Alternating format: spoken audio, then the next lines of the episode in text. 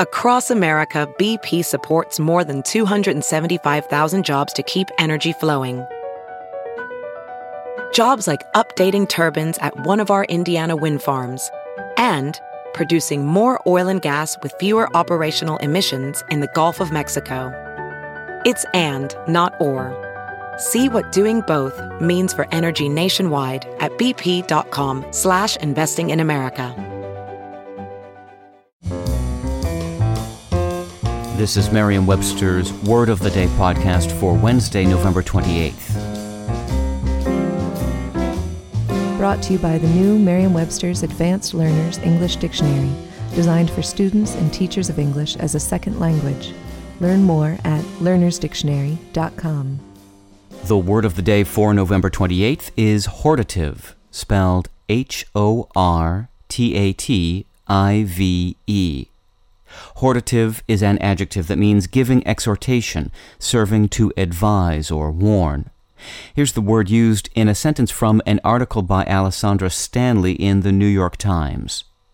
But it's important to remember that Jersey Shore is on MTV, a youth oriented cable channel that has a hortative streak. Series like Teen Mom and If You Really Knew Me carry a strong, don't try this at home message.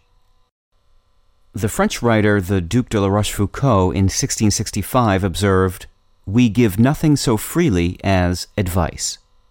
The words hortative and exhort E X H O R T, meaning to urge earnestly, are two words that testify to our eagerness to counsel others.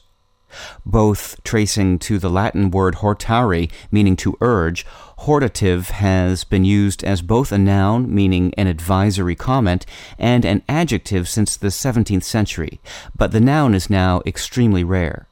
You may also encounter the adjectives hortatory, exhortatory, and exhortative, all of which have the same meaning as hortative. I'm Peter Sokolowski with your word of the day. Visit the all new learnersdictionary.com, the ultimate online home for teachers and learners of English. A free online dictionary, audio pronunciations, custom study lists, and interactive exercises are available now at learnersdictionary.com.